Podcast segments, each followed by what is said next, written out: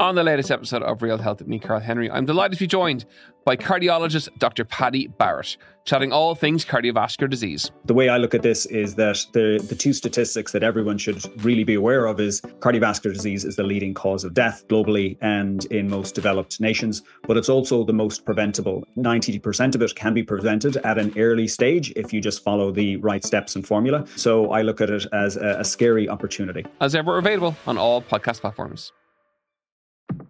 Remember, you can stay up to date on the latest news with the Irish Independent WhatsApp channel.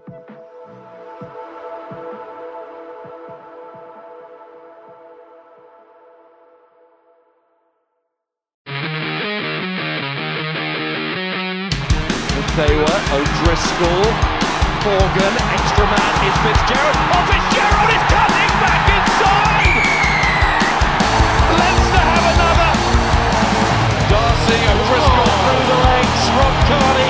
to Fitzgerald again, step and score! Number two for him! Hello and welcome to the Left Wing Independent.ie's rugby podcast. I'm Will Slattery, delighted to be joined as always by Luke Fitzgerald. Luke, hello. Well, how are things? Yeah, doing well. My, my Six Nation enthusiasm it started to wane a little bit uh, come uh, end of game and Sunday, but it was it's been a really great start to the tournament, hasn't it? Uh, two very exciting weekends, and we're delighted to be joined this week by Neil Francis back on the show. Neil, how are things? Yeah, well, I'm good. You? Yeah, yeah, good. Thanks. Pre- appreciate you joining us uh, this week.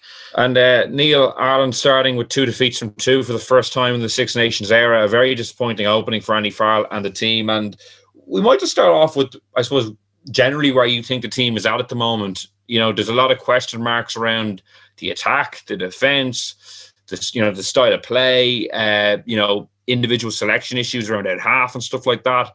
You know, at this juncture of the championship and, and after a year and a bit of Andy Farrell's tenure, like how do you assess where things are going? Uh, it's gone a little further, I think, than in transition I, I can't see any recognizable game plan there. And you could say the same about uh, about Joe Schmidt. You know, I, I never knew what, what what that guy was up to, and every every game changed, but it just doesn't seem to be the same at the moment. So I thought they were lucky that they weren't badly beaten on uh, on Sunday. Um, you know, people talk about you know, James Lowe not getting over and one or two other things there, but I think the French butchered about three or four chances, particularly in that third quarter. And looked to me like in the third quarter that there was going to be a 30 point thrashing. And it's the vagaries of international rugby that Ireland just hung tough. France made a few mistakes. Ireland galvanized themselves and hung, in there, and incredibly got to got to to within two points of them. And if France had lost that, you know, it would have been. You know, I, I thought I thought France were very good. I thought Ireland were were competitive, uh, but we don't know where we're going, and you know, we knew this was going to happen. So, it, you know, for the last five or six years, we've had the best coach in the world, and he leaves, and there's a there's a huge vacuum left there. And you know, going into the top job from being a defense coach, you know, and learning on the job, that's exactly what he's doing. Uh, that, that's going to take time. So the IRFU have to make a decision now. Is it worth? Is it worth waiting that time? So um, you know, and, and they, they have been unlucky. Like I, I thought there was a better team against the Welsh, uh, but with typical Welsh pluck, they've jammed two unbelievable victories there. And I don't think it'll fool the Welsh Rugby Union. You know, I think there's a there's a break contract in Wayne Pivac's uh, employment contract there, and they mightn't exactly be fooled by uh, you know the two wins they got because they were jammy. But at the same time, uh, suddenly they're two point, they're two games up, and they have a little bit of momentum, and they have a couple of players come back in, and you know they're playing England, and you know they they think anything can happen there. So it, it is like it. I mean, it's it's it's a Six Nations that can sort of happen. You start winning, and you never know when it'll end. Uh, but I am I'm I'm disappointed, but I'm not surprised that Ireland are not performing the way they should. Yeah, Luke. I suppose after the first week, even though Ireland lost, you you had a pretty positive slant when we when we talked about it last Wednesday. You know, given that the team went you know 14 men for 67 minutes, you you were you know pretty pleased with with certain aspects of the game. Then taking that into the weekend, what you would have wanted to see versus what you did see, maybe like what what are your thoughts now? Um, yeah, I agree with a lot of what uh, Neil has said. I'm sure we've all been having these conversations with with anyone we've been, we've been discussing the game with.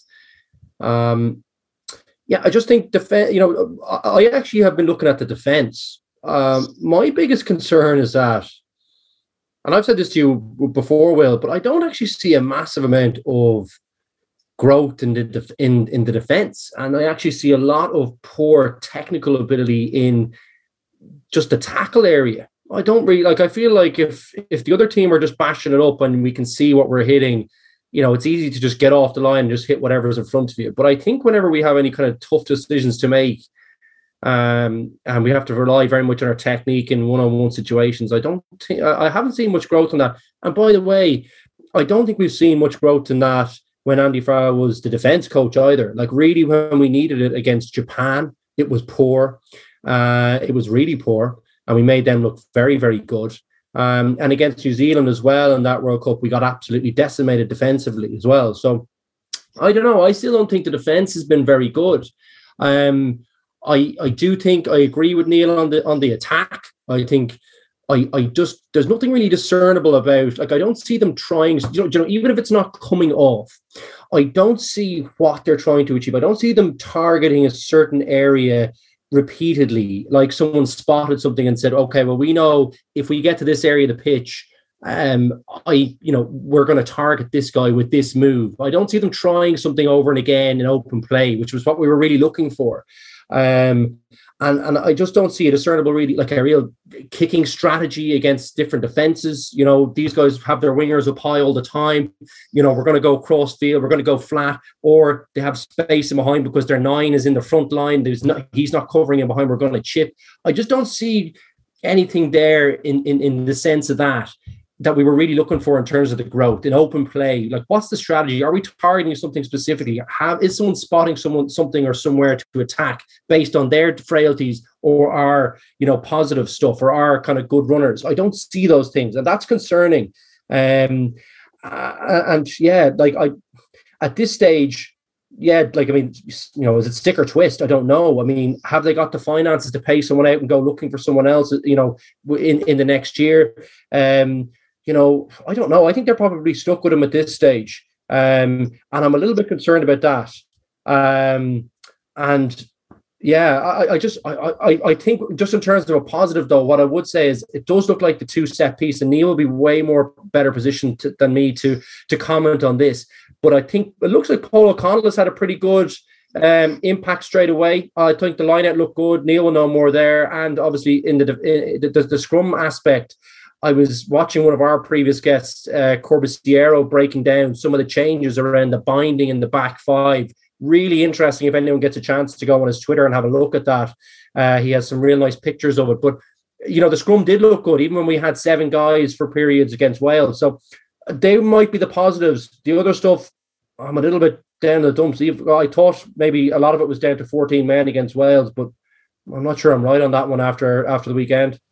Yeah, Neil, I suppose the defense is an interesting point because there is so much focus all the time on how Ireland are attacking and using the ball. That tends to get more of the focus. But as Luke points out, in the last two matches, there's been, you know, quite noticeable individual errors by James Lowe, by Jamison Gibson Park, and then even going back to when Andy Farrell was the defence coach, even though he's a defensive, is renowned as a defensive coach, there has been times where the defense hasn't been as strong as you'd want it to be. So, you know, that's just probably as big as an issue at the moment as the attack.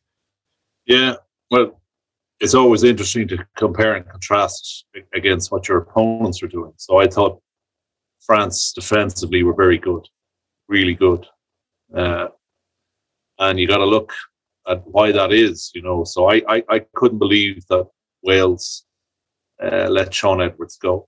They made a mistake there, and Fabien was in like Flynn, and as soon as they realised that he was available, they went after him and they made him an offer he couldn't refuse. So I, I haven't heard Shaun's French accent yet, but when I do, I look He's forward to it. good. He's had a good effort at it. He's, I, I, I overheard Bernard Jackman had something good. He's he's putting the effort in anyway. well, well, they put up a video and they were he was speaking French and they had French subtitles underneath it, so the French people could understand what he was saying.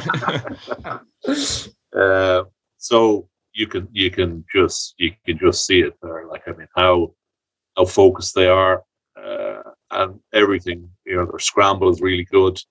Uh, the resets are very good. Line speed, as there has been for twenty or thirty years, like they, they suffocate you. The French, they are very very good in that regard. So whatever Ireland threw at them, I don't think it extended them that much, but they were still very good, uh, and particularly their uh, their midfield.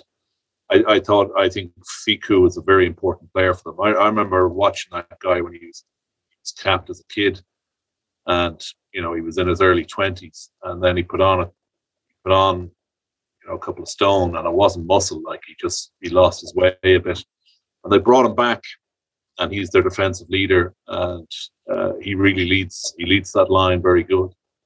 Um, but he, like you, you know, you you look at, at their back three there, and you just sort of say, okay, they're not taking a chance on Teddy Thomas anymore. Um, but they're not. They they they have gone. You know, Julian's a very small guy. Um, you know, uh, and he, he was absolutely brilliant uh, on on Sunday uh, in every respect. There, not not only under the high ball, but just his positioning and his ability. He made a couple of you know really important tackles, and I just think the French back row as well. They suck up everything there. I, I think he's going to be, uh, I think, a superstar. Alldritt uh, is just fantastic. He really is a super player. And again, I'm not sure what his what his tackle figures were, but they were just very good. And if you look at it again, compare and contrast what the French were doing four years ago, or the World Cup, or the previous World Cup, you know, the back rows weren't as active, they weren't as structured, they weren't as they weren't as aware of what their roles needed to be. And that back row, well, certainly Ollivon and Alldritt. Oh, I wasn't. I don't know what Luke sort of thinks there. I, I thought Jelonch was. They brought him in, and you're just going to wondering like, why didn't they stay with Cretin or, or Cros? Um, anyway, it's uh, it's you know, I think the the the other aspect of it is the is their attack, and that's that's where we have to learn, and there has to be a sea change in terms of what we do because kicking the ball will only get us, you know, will only get us that far. So, I just thought the the lead up to the uh, to the first try for Ollivon's first try was just fantastic and that's not a, that's not French flair. That's not you know what they do the whole time. You watch the top fourteen; they don't do that much there, except if you know if you're playing, you're watching Toulouse or if you're watching Clermont play, you see a fair amount of you know of offloading going on. But just the way they offloaded, they went for the outside shoulder, passed inside, went for the outside shoulder, passed inside, and Ireland actually were, were pretty good, uh, but Dupont got got it out to Penaud uh, and all it took was you know sort of quick hands there. But the offloading game, and it's just something. If I was coach, God forbid, if I was coach of, of the Ireland team, uh, you know, and, and my areas of, of expert, expertise, we put them in there. But I would instigate an absolute sea change in terms of what you do because I think the days of you know sort of 15, 20 rucks, you know, uh, the prescriptive Joe Schmidt style of, of just you know rock, rock, rock, rock, rock until you either make a mistake or else they run out of tacklers. And you can just save your not you can save yourself an awful, awful lot of hassle and an awful lot of fatigue there because if you offload twice and get in get in behind a line break there, any decent side will score. And that's what Ireland would be aiming towards. And so far, not an idea. I, I don't know what the. I think the offloads were twelve to three, but Ireland just, you know, Joe told them don't offload, and um, I think Andy Farrell's done the same as well. Keep the ball, protect the pill, and don't take any chances. And we're not we're not good enough. We don't we don't think that way. That's a that's a major problem for Ireland. Yeah, just as an, a quick aside, like when you were in camp with Joe, like how much did he stress uh, against offloading? Is that something that he would like really go out of his way to talk about? Like, you know, don't throw that risky offload, or or how would he go about kind of that? Because there does seem to be a mentality with the team that they're trying to get away from, but it, quite ingrained from maybe that time. Yeah, but I don't think. See, I, have always been a big believer that you start offloads appear to you when you're dominating the contact that's where the percentage offloads come from is when you dominate the contact you can get your hands free for a second and you're kind of half through a gap. That's where like there was never a case of him saying you don't do that. But he certainly was saying well if you're not if you know if you're not in a dominant position versus the tackler and you haven't got your you know your hands free doesn't have to be two hands but if you haven't got the hands free um don't offload. He still he was always about dominating the contact first and then if it's open, of course, the it, it becomes kind of obvious then. And if I looked at the French match of the weekend, like, you know, I think I, I thought our tackling was poor against them. Like I thought for the um there was like Billy Burns missed a terrible tackle in the middle of the pitch, which gave them momentum for for the uh was it the Dupont kind of half break then. Um uh, sorry, he got it on the return. But you remember that kind of phase of maybe three or four offloads in a row and he threw a wild one then I think out to Penaud, I'm going to say, um, on the right wing in the first half. That sequence came about off the back of poor tackling, but they also once they had it, they were once they had the, the momentum, they dominated every single one of the contacts and it allowed them to get the hands free. I I would be a big believer that you have to be putting yourself in positions and stressing the defense to open up opportunities. Like I think you know, we were probably, if you look at the week before, we were looking at the Garry Ringrose one, like that wasn't a percentage one. Then France probably still throw that. Maybe they have better skills than us, and that might come off. But that one cost us badly last week because I feel like we didn't actually have a good, strong position in the contact. So, oh, I, I, I disagree with you, Luke. Yeah, because they're not they're not conditioned. Like if you looked, I think Fickou made the first offload and I think it was Marchand who who is a serious serious hooker. He he he wasn't looking to go in and and get into the ruck or clear it clear it out. He was looking for the offload, and that's what they're programmed to do. So outside shoulder, popping back inside, knowing that there's going to be a runner there, and, and that's what does the that does the damage. So when Gary tried that uh, against Wales, that was probably the right thing to do uh, but just nobody read it. And we're, we're, we're more geared to, you know, so he goes to ground. We're not going to pop this up out of the tackle, and we're just going to stand over the ball and and clear the ruck. And that's that's the problem. It's it's all about philosophy, and we're not we're not geared toward it. And the French are getting more and more. Interesting to see actually how the French get on against against the English and see if they can do that offloading game. That's what they're that's what they're programming to do. Yeah, like I think, sorry, I, I don't actually, I don't completely disagree with you. I really don't. I just think that if I'm looking at it, I, I think, you know, yes, they're programmed to do it and maybe they take more risks there. Maybe they have better skills, but I, I feel like it really stems from the attack, from Ireland's attack. I think they're fairly blunt there. I don't think there's much creativity. I don't think there's many people really challenging the defensive line and therefore getting momentum and allowing them opportunities. I think the two are, are linked. I don't think um, I think definitely yes, there, there, probably is a philosophy where they probably try a bit more in France, and it's probably in the culture there a bit. And certainly, do we have to get better at it? Yes, but I would say I, I kind of link that to the attack. If I'm being honest, I think you have to put you know put you put people in positions to stress the defense. Once you do that, those opportunities should open. Um, I didn't see many really great opportunities for Ireland to do that because I didn't really see them. You know, I didn't see great shape in the attack. Um, I didn't see them really stressing the French defence too often. That, that that's because they're all they're all geared up to chase the ball when it goes. They kick it in the air. You know, I mean, shape. They're not. They're they're they're set to go and chase. That's all they're that's all they're doing. And it's a it's a, it's a pretty grim form of the game, and it's a, it's it's a poor reflection on Ireland. That's what we're reduced to, just kicking the ball just to come in for a second, like so, some kind of statistics from the first two weekends. So Ireland are last in terms of tries scored, last in terms of offloads, last in terms of points per opposition or visit to the opposition 22. They have the lowest gain line success coupled with the highest carry count and the, the highest average time of possession. So that's indicating that they're getting a lot of ball. They're running into probably brick walls more often than not, and they're not getting a whole lot of change. It kind of speaks to what you're both saying in terms of how they've attacked the first two weeks. It's not. It doesn't make for pretty reading. No. But how, how do you like even if you're kicking, you know, how do you how do you make a sort of problem like every time it, it just seems that you know the your back three or sometimes because you're four in the backfield and it just seems that they're all geniuses because they're just waiting for the ball they're waiting for the ball to come down you know they're they're they're well positioned they know where it's coming. And if it's not a box kick you know if it's if it's if it's kicked downtown uh, you know there there are there are so many people there waiting for it.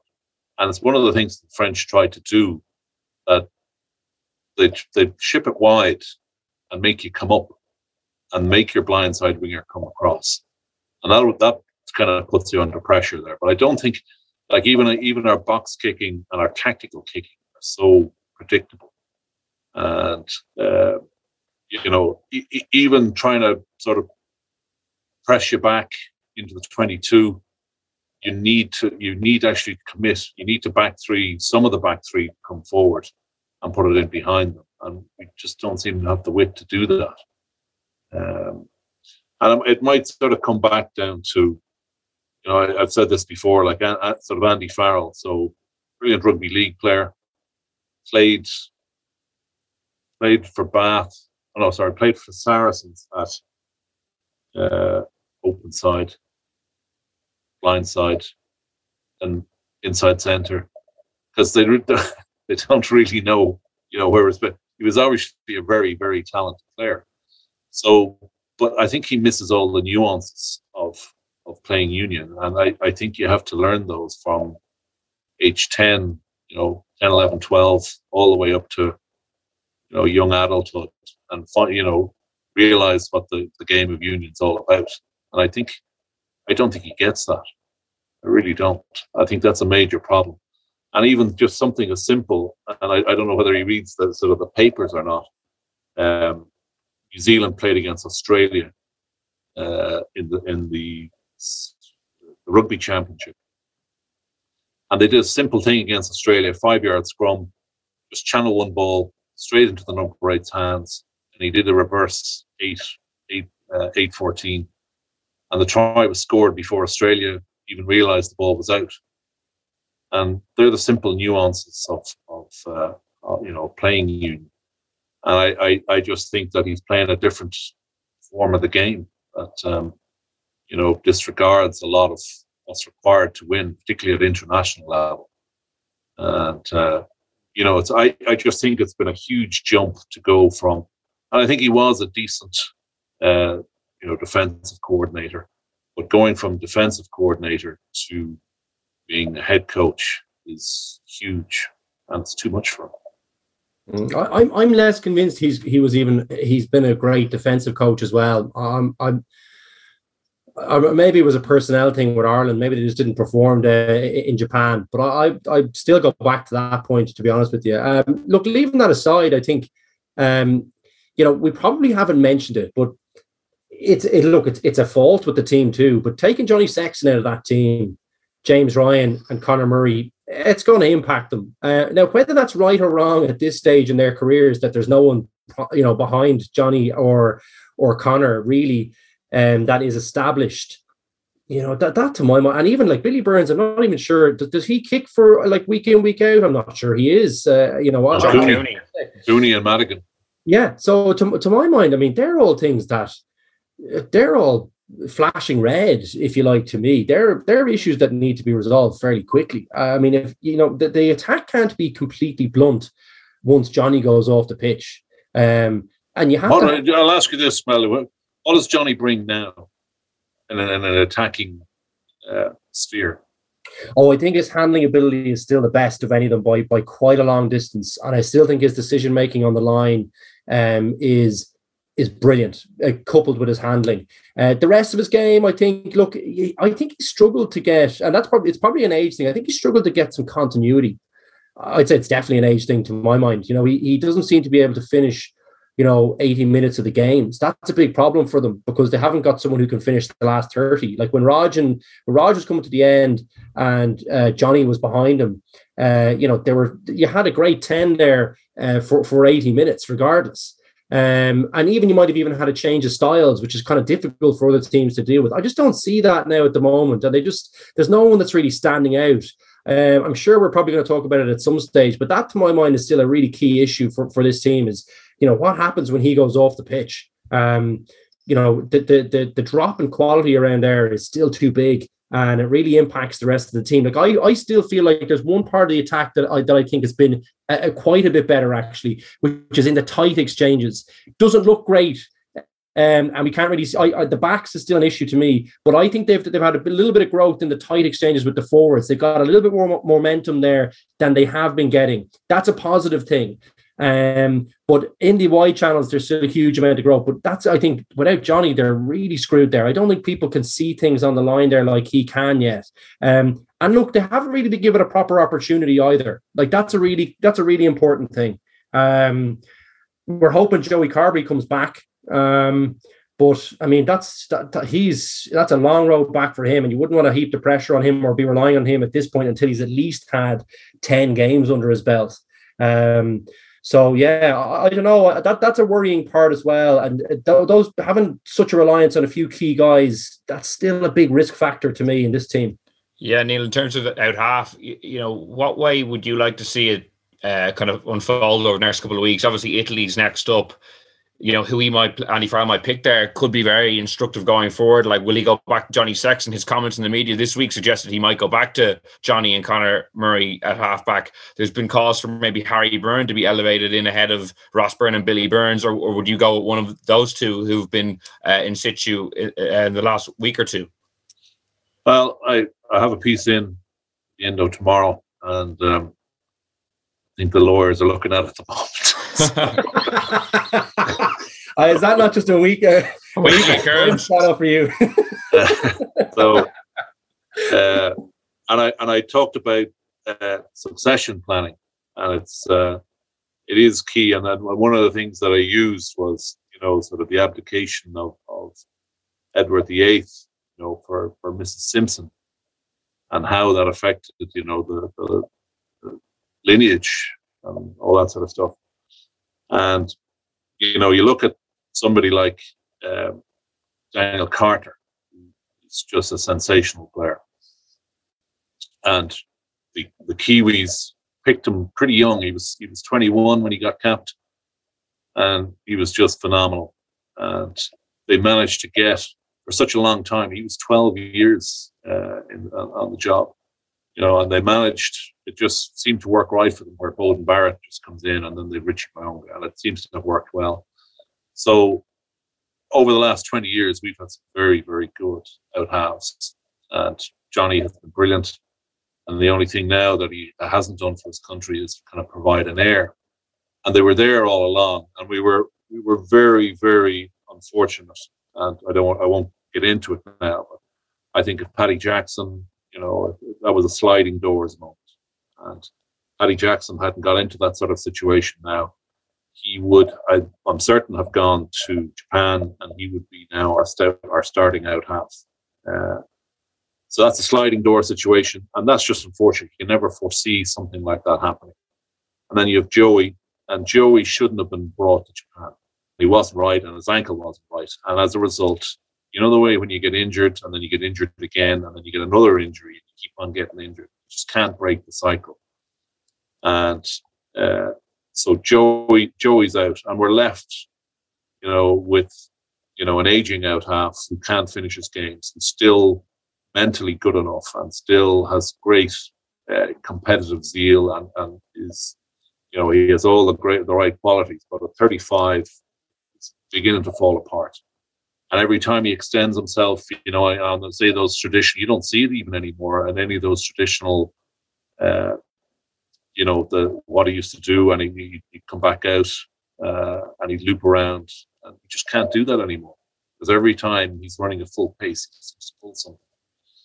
So you have, you Joey, he should be there now as well. And So we don't have them. It's just a you know Joey's coming back in the next couple of weeks apparently. Uh, Jackson's not available. He'll never play for Ireland again, I don't think. And then you have a you have a succession of imposters or immatures. And what you're saying, Will, is you know who would I who would I pick now? If I'd, I'd pick Joey Carbery, but you know we've a long way to go before you know he has to go injury free uh, for a long time before they bring him back into the squad. Uh, you need a, you need a big, powerful number ten. You need a guy with pace. Uh, so Harry Byrne fits that. Frawley fits that. And I, I've watched Crowley play. I think he's I think he's really good, and he's big guy, and they have pace. And it's one of the things that you uh, you had to look at. I, I, I the guy I watched, you know, I, I, I thought it was a dull game, and when I get bored watching games, I just focus in on one or two guys. I thought Jalibert was just sensational. He didn't do much, but what he did, his passing is just sensational, and his pace. He is electric. He's faster than Beauden Barrett. That guy. He is fantastic. So we need a we need a guy uh, who can do that. Now, what do you do? Do you do you you know? I've always said this that if you if you're not good enough now, and you know that you're not going to be test standards even in two or three years' time, what's the point in picking them? So I don't think Billy Burns is, is, is in that. He's just not good enough now, and in three years' time, he won't be good enough. Uh, Ross Byrne is is a decent player. His kicking skills are, are international standard, but the rest of it, no, I don't think he does have the, the thing there. So, but as a as a modern coach, would you put in a you know a 21 year old? I think I think that if you put in Frawley against Italy, he would perform better than either out half played last Sunday or the previous Sunday. I just think Frawley. I, I don't get how no one else is talking about him. I actually sent of all. I haven't spoken like this with anyone else in a very long time. I actually sent Rog a text on it um, last week, and I never, I'm not watching enough rugby really to be, you know, in the coaching sphere. But I said, how I saw you didn't get Crowley, so like, how are you not looking at Frawley? What is going on there? I, am I'm, I'm on the I'm on the verge of actually sending him a text myself and saying, what are you doing in Leinster? Like, no, seriously, because it suits them to have Ross Byrne and uh, and Harry Byrne eh, sitting there behind Johnny Sexton. That's their their succession plan is clear there.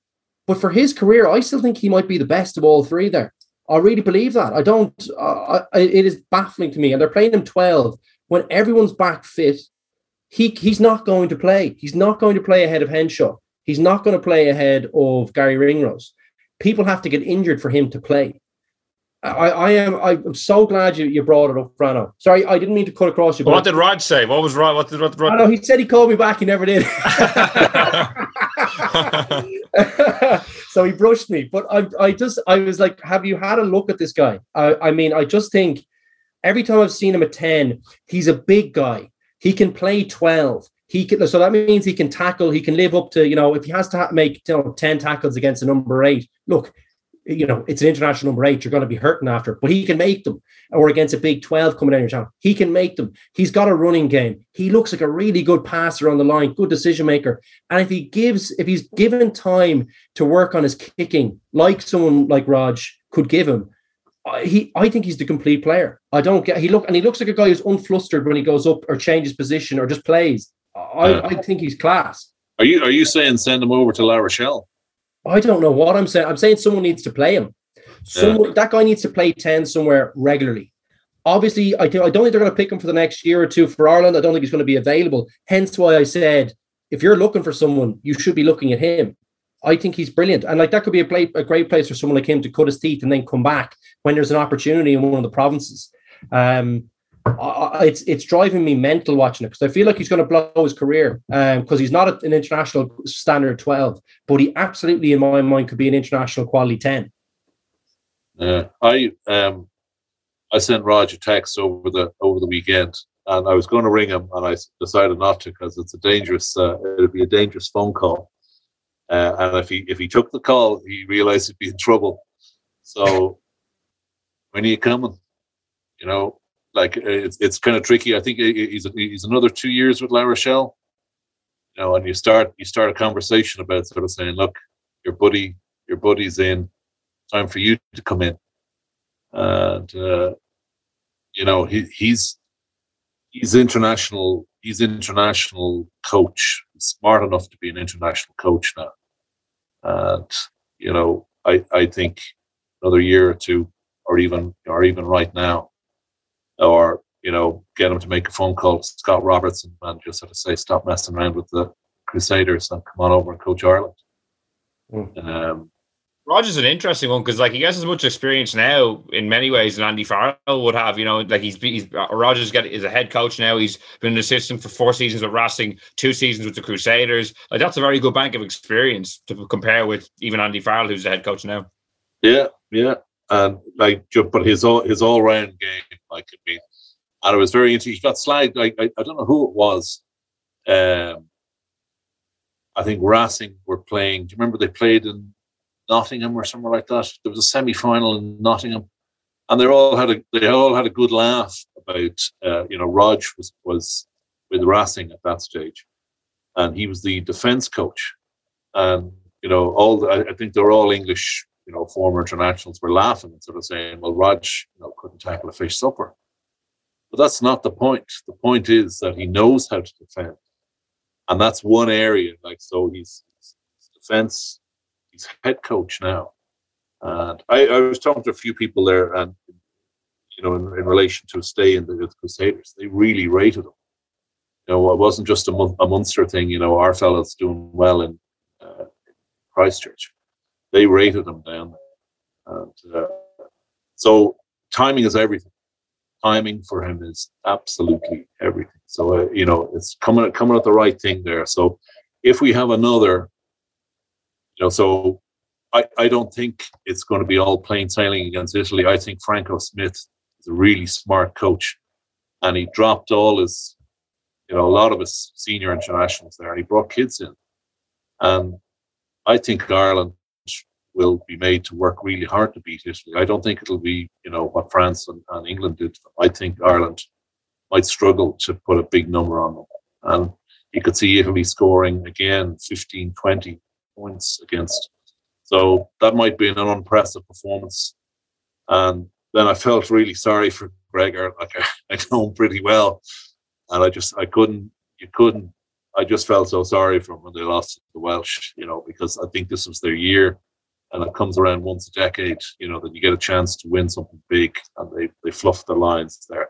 So Ireland could lose that and they could certainly lose against England. So, you know, the, last three games, there mightn't be any there mightn't be any joy. Like Ireland could conceivably beat, beat all three of them, but the likelihood, just the graph is going the other way. And then you're sort of thinking, okay, so if you have a really bad season, you know, how does the end of year report go? You know, sort of, oh, we'll correct those things and we'll, we'll be better next year. I don't think so. So I think, you know, La Rochelle at end of the year, somebody make a phone call, bring him in. It'll be interesting to see how that maybe develops over the next few weeks. Luke, just before we we we, we wrap up and maybe have a quick look at you know Neil mentioned there Scotland and, and that Welsh game. I, I was vindicated one week later uh, for my Scotland prediction that they would eventually uh, collapse. They got completely shafted. I thought the Fagerson thing was look, it's but to, to get a four week ban afterwards was, was was shocking. That was terrible. Uh, I thought, uh, particularly when Peter got uh, only three match. Was it a three match or three week ban? I'm not sure. So he didn't get as much of a ban. I thought that was a bit bit harsh when you compared the two. Um, you're right. They let us down eventually.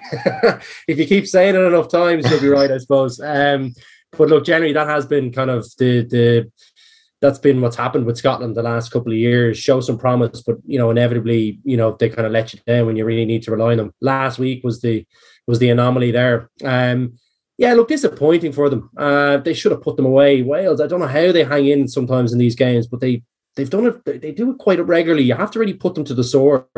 If you give them any kind of sniff of an opportunity, I think they still have some great finishers there. So, um, Yeah, that was yeah. Look, there's not much else to say on that one except like they kind of blew that one. That was a big opportunity to to uh, to beat Wales and to put themselves in a very good position for the rest of the championship. Really, um, so yeah, disappointing for them.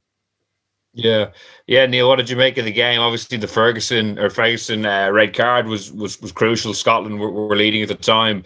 You know, Wales blessed to play two matches where the opposition has gotten someone sent off. To be fair, they took advantage of it, but but a fairly fortunate turn of events for them. Yeah, I like it's it, it's it's hard. You know, the lawmakers, you know, are obviously a lot of them are former referees, and it's extremely difficult uh, at test standards to you know pick and choose which which way you enter into a ruck. Now, I thought I thought O'Mahony's uh, was you know I think that was a deliberate act, unfortunately. Uh, but Fagerson, yeah, that was that was that was tough. But it's one of those sort of things there. So you're going to have to get in. Like he he he took a he, I don't know. He was six seven meters before you know a run in, and what what they're saying now is that you know you're going to give any head to head, any shoulder to head contact, you're going to walk and you're going to get a ban, and it's going to be you know, financially it's going to be tough for you, and you're not going to you're not you're going to lose your place, and you mightn't get back in. So the the back end of that is that you have to be a little bit more careful, and you can't hit rucks you know, as hard as you can be. And you just don't like, I mean, you're go- if you're going into, if you're a tight forward or back row or whatever else, and you're going into a ruck, it is extremely difficult because it's a contact game, you know, that you can be as precise uh, as people want you to be. And, um, you know, you'll see, and, and the referees have picked it up, you'll see another another red card or two before the championship is over. Any any head high, they're going to pull it immediately and they're going to say, "I'm sorry, this is the rule book. Um, enjoy the shower." Book. Um, so it's difficult, but they have to they have to learn. And I mean, you know, you're you're. I think we talked a couple of couple of seasons ago about the you know any kind of clothesline, you know, all the tackles around the neck. They're still going on. You know, they haven't been able to eradicate that. And you can say educate the players, but you know, it's you're in a test match and things happen at a, at 100 miles an hour. And a lot of the time you don't have the control that people think you have. Uh, so I didn't feel too sorry for O'Mahony because he had another one of those back in November for Munster and he walked as well. He got two yellow cards and he was taken out and he does it again four months later. And that's unforgivable, particularly for a player as respected and as experienced as him. Um, so you got to learn, lads. And uh, I mean, that costs that Fagerson, that costs them the game and possibly a, a championship. And that's a huge price to pay. Yeah, they would have been going for their first triple crown, I think, since 1990 against Ireland had they held on against Wales. And just to finish up, Luke, England uh, beat Italy. Obviously, a lot has been said about the officials and, and some of the tries that England. It's terrible. Yeah, not a great day for the officials. But in, in, terms of that, and also what have you made of England, you know, across the first two weekends now? You mentioned, to be fair, before the first game, how you thought they were winning ugly, not playing great, and that's definitely carried over so far. Obviously losing to Scotland, but then even at the weekend, with the help of the officials, they still they still didn't look great. No, and I don't know what it's down to really. I don't know if they're missing, you know, just a few bodies. Um, you know, that, that never helps really. Uh, Tuilagi is always nice to have in your team. it's easy to get go forward and everything looks different. Um, I think they miss Mako as well in the first week. Uh, you know, and they, they miss him just generally, I think, anyway. Um, I think he's kind of one of those guys for Saracens as well. He gets through a mountain of work, but very good quality work, good carrier as well, gets you a few meters in the tight. Just changes the complexion for you in attack. And I think they look like they've struggled um, without a few of those bodies. Um, and that's probably what I've really noticed with them. They just look a bit patchy. They're not really dominating teams on every in every facet. Now, I would say they're, they're probably missing out as well on, and you mentioned this, Will, a couple of weeks ago.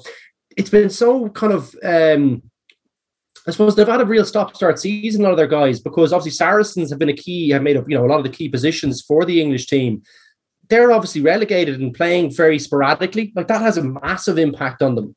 Um, so you could see them being a little bit sluggish there as well. That probably hasn't helped. But look, they need to turn it around quickly. Like at some point, you know, yes, you can win ugly, but at some point you have to be, you have to look like you're really dominating teams and performing well. Uh, which I think they're capable of. Like they have massive resources there and loads of quality. I think the coach is very good, but they need to start showing it. You need to perform well. Performance, to my mind, really indicates that you're going to be consistent and get consistent results. I think that's a better indicator longer term if you're doing the right things. It's what concerns me with Ireland is I don't see kind of thing, some things in the performance that leads me to, to, to, to a confident place about where they're going in terms of their trajectory. I feel the same way about England. I think they have the potential to turn around pretty quickly, but um, that's the read on them so far. A few things impacting in terms of bodies and that, but you know, you'd like to see them performing a little bit better and have more control of games, like when they were in their pomp, they did have. Yeah, Neil, I might give you the last word then on England before we finish up. It's funny, like even though they've been a lot more successful than Ireland over the last year or two, you know, you do see similar complaints about their style of play. Like they, you know, th- their kicking game has obviously brought them a lot of success. But then over the last couple of weeks when they haven't been playing well, there's there's definitely been gripes, even though they're at a pretty lofty standard and or you know place in the game at the moment. Yeah, nobody complains when you're winning, um, but, you know. So they, um, I, I think Wales would be, you know, uh, a handful for them. They should win it, but uh, like it's in Cardiff. It is in Cardiff. Yeah. yeah. You know, so I, I um, just, you know, Wales have have. I wouldn't call it powder puff, but their their front five, you know, particularly last season, was not what it should have been. But their their back row is just so good, like Tipuric and Faletau. Faletau looks like he's 70 years of age because he's been around for so long. Um, but he's still playing well. And I think Navidi is a very important player for them as well. Shingler's good. So the back row is is uh, back row is very good, and their and their halves too. Um, you know, I, I, think you could see England just sort of grind them out, but not. I, I wouldn't be surprised if Wales won it. You know, and, and uh, you know, then where where are we then? Like, I mean, I, I didn't rate them at all coming into the championship, and uh, you know, like I said earlier on, they have uh, they have a little bit of momentum. So, uh, you know, it's only Scotland and Ireland uh, you know, they've beaten, but if they if they run if if they're if they're close, um, if they're close with 15 minutes to go, you know, they can jam another one. and then Eddie's Eddie's in trouble. Uh, I, I, you know, England seem now to be just slow starters, uh, and you know, the, unfortunately, I think they'll have their they one or two selections to get right as well, and they have they have injuries sort of coming back in there. But I think they'll they'll be good. Uh, they might be even too good for France uh, on the fourth week, so we'd see. But they they he gets them right in the end. He's a, he's a quality coach. It's been an exciting first couple of weeks and some really, really good matches to come still. In the meantime, Luke, Neil, thanks so much for joining me. Thanks, Will. Thanks, Will. That's all we have time for this week on the left wing. Thank you so much for listening. We'll be back next week with another podcast. In the meantime, you can subscribe to us on iTunes, SoundCloud, or listen on independent.ie. So until next week, thanks for listening and goodbye.